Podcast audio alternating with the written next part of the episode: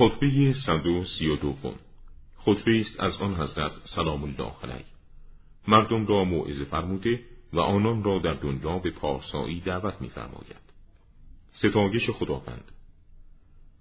سپاس خدای را بر آنچه از بندگانش می‌گیرد و بر آنچه به آنان می‌دهد و سپاس خدای را بر آن خیرات که به بندگانش عطا می‌فرماید و بر آن آزمایش‌های سخت که بندگان را به آنها مبتلا می‌سازد. داناست به هر امر پنهان و حضور احاطه دارد به هر راز نهانی. عالم به هر چیزی که سینه‌ها مخفی می‌دارد و چشم‌ها به آن خائنانه می‌نگرد. و شهادت می‌دهیم به اینکه خدایی غیر از او نیست و اینکه محمد صلوات الله علیه برگزیده و فرستاده اوست. شهادتی که درون آدمی در آن موافق آشکار باشد و قلبش مطابق زبان. پند مردم.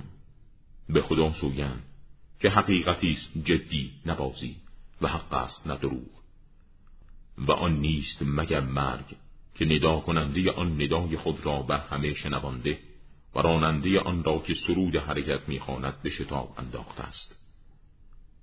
انبوه مردمی که پیرامون تو را بگیرند فریب ندهد، در حالی که پیش از خود دیده‌ای آن کس را که مال و منال دنیا را اندوخت و از کم شدن آن ترسید و به جهت آرزوی دراز و بعید شمردن مرگ از عواقب امور خود را در امان دید.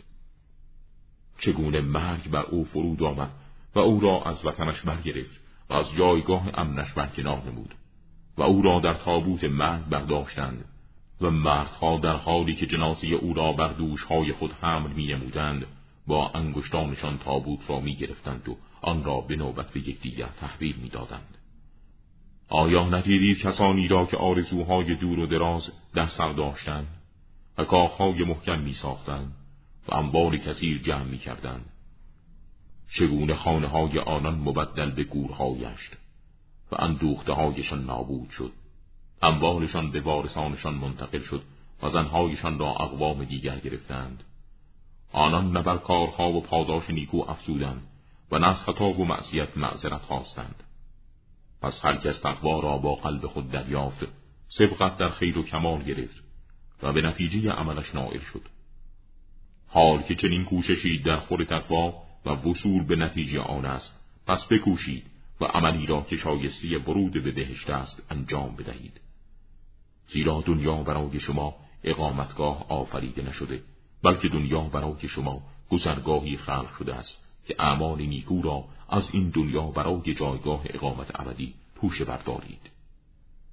پس در این دنیای گذرگاه با شتاب هرچه بیشتر به عمل و تکاپو بپردازید و مرکب‌ها را برای کوچ و گذر از این دنیا آماده کنید.